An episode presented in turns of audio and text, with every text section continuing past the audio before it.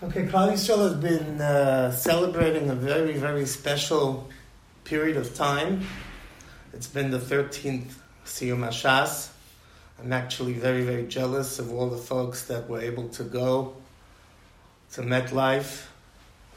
It seemed like it was thrilling. I saw many, you know, Talmidim of ours jumping and dancing and having the time of their lives. We'll think of going next time in Yetz Hashem. In the meanwhile, I just wanted to share with you a couple of words that I heard in the name of my Rebbe, Rav Pam, Zechrena Levrocha, three Siyum Hashasas ago, 22 and a half years ago, in Madison Square Garden, I believe, at the time, or the Nassau Coliseum, one of the two. So he spoke, and he was honored with the beginning Shas, beginning the Mishnah. So he read the first Mishnah of Shas as follows. When do we read Shema Ba'arvin? From the time that the Kohanim are able to go in to eat their truma. We all know that a Kohen who's Tomei, so he's toivel during the day, but he's not permitted to eat the truma till that night at nightfall. So the time of Kriya Shema is nightfall, From the time that the Kayanim are able to eat after they've been toivel, that is the time that we begin to say Kriya Shema. So reads the Mishnah. The Gemara doesn't understand why the Mishnah doesn't just say that the time of Kriya Shema is from Tzeis HaKochavim. And being as such, the Gemara says, Milsa Gavurcha Kamash Malon, Gemara wants to, t- the Mishnah wants to teach us Agavurcha on the side, another chiddush that we should know that the time that Koyanim eat their truma is from nightfall. But nonetheless, this Mishnah is a strange Mishnah. What the, why, why does the Mishnah have to teach me uh, Mayri with of all the halachas that it has to teach me on the side, wants to teach me halacha about truma, doesn't make all that much sense. So Pam Levracha quoted the Iglei Tal. The Iglei Tal says in Hagdama, he brings from his father, Zichrono Levracha, Reb Nachum, that this Reb Nachum explained the Mishnah as follows. Ba'arvin. When does a person read Shema ba'arvis?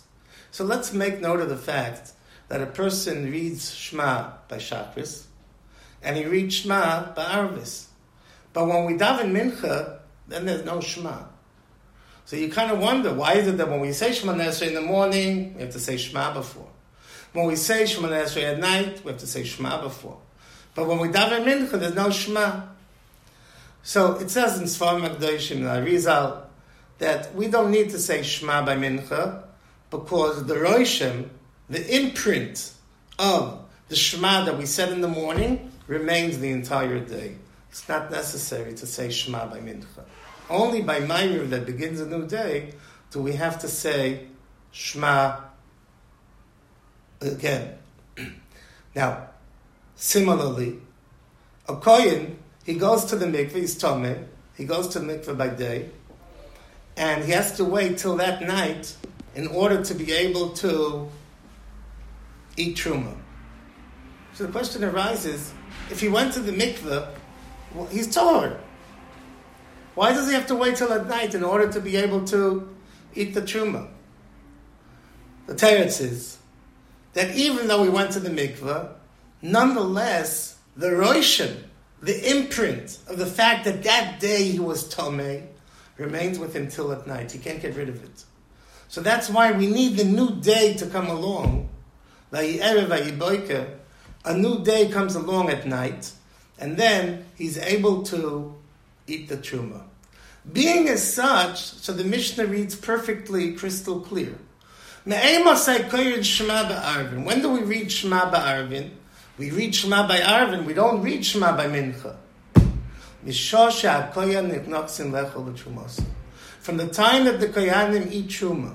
The Koyanim can eat Truma only at night. Why can they eat Truma only at night? Because the imprint of the tumah remains with them the entire day. So too, we read Kriya Shema by night and not by Mincha because the imprint, the roishim of the Kriya Shema that we read in the morning stays with us the entire day.